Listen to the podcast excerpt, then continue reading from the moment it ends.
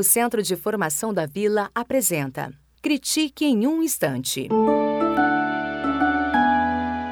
Com a epidemia do novo coronavírus, várias são as instituições que estão sendo afetadas. Uma delas é a escola.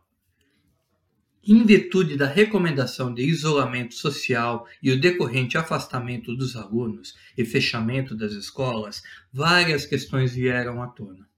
Vou fazer algumas reflexões sobre algumas delas, sem qualquer intenção de encerrar o assunto, mas por acreditar que a educação e principalmente a instituição escola podem aprender com essa situação. Para essa minha primeira reflexão, faço referência ao To Be or Not to Be do Shakespeare.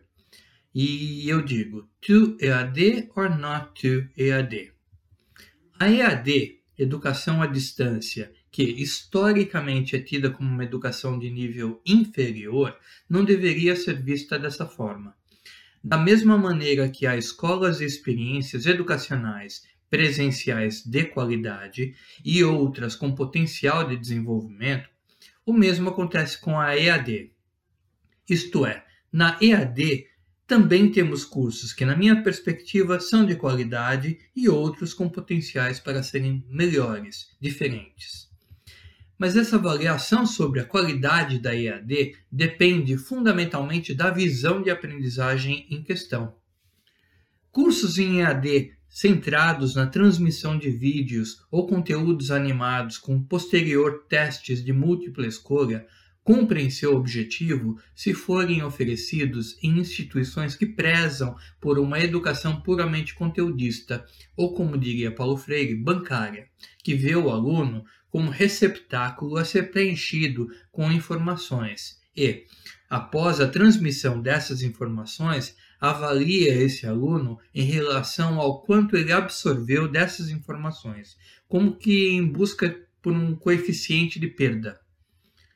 Já se entendermos a aprendizagem como um viés, com um viés, sob um viés sócio-histórico ou sócio-interacionista, que demanda mais momentos de interação e mediação, então precisamos de uma EAD com características diferenciadas, com foco na relação professor-aluno. Uma EAD que não vai conseguir atender 20 mil alunos com um único tutor. Uma EAD que vai centrar na mediação de qualidade da aprendizagem. Isto posto, a reflexão que me vem à mente é o quanto essas perspectivas sobre o que é aprendizagem estão presentes nos planos das escolas, que de uma hora para outra, até por uma questão de sobrevivência do negócio, estão tendo que migrar a instrução do ambiente presencial para o ambiente virtual e o quanto essas migrações emergenciais estão considerando esses ideários, essas visões de aprendizagem, essas formas de, uh, de, de você propor a EAD para os alunos.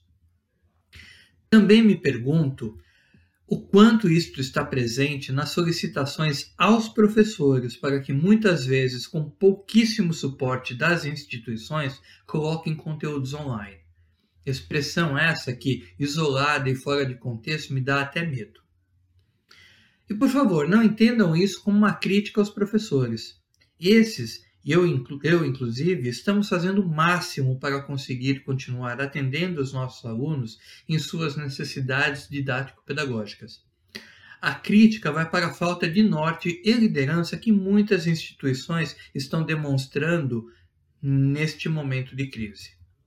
Ou seja, nesse primeiro tópico, minha reflexão é o quanto que, é que esse colocar conteúdos online, ou ainda o quanto que aulas síncronas transmitidas pela internet são representativas de uma EAD de qualidade que demanda sofisticadas habilidades de planejamento, mediação e conhecimentos específicos para a sua execução.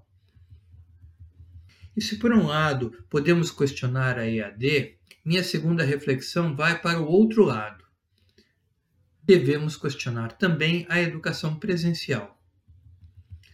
Tenho observado que, na medida em que esse processo de transmissão de aulas tem se popularizado, várias das aulas tradicionais, que no ambiente presencial duravam 50 minutos, acabam gerando transmissões de aproximadamente 20 minutos, quando muito.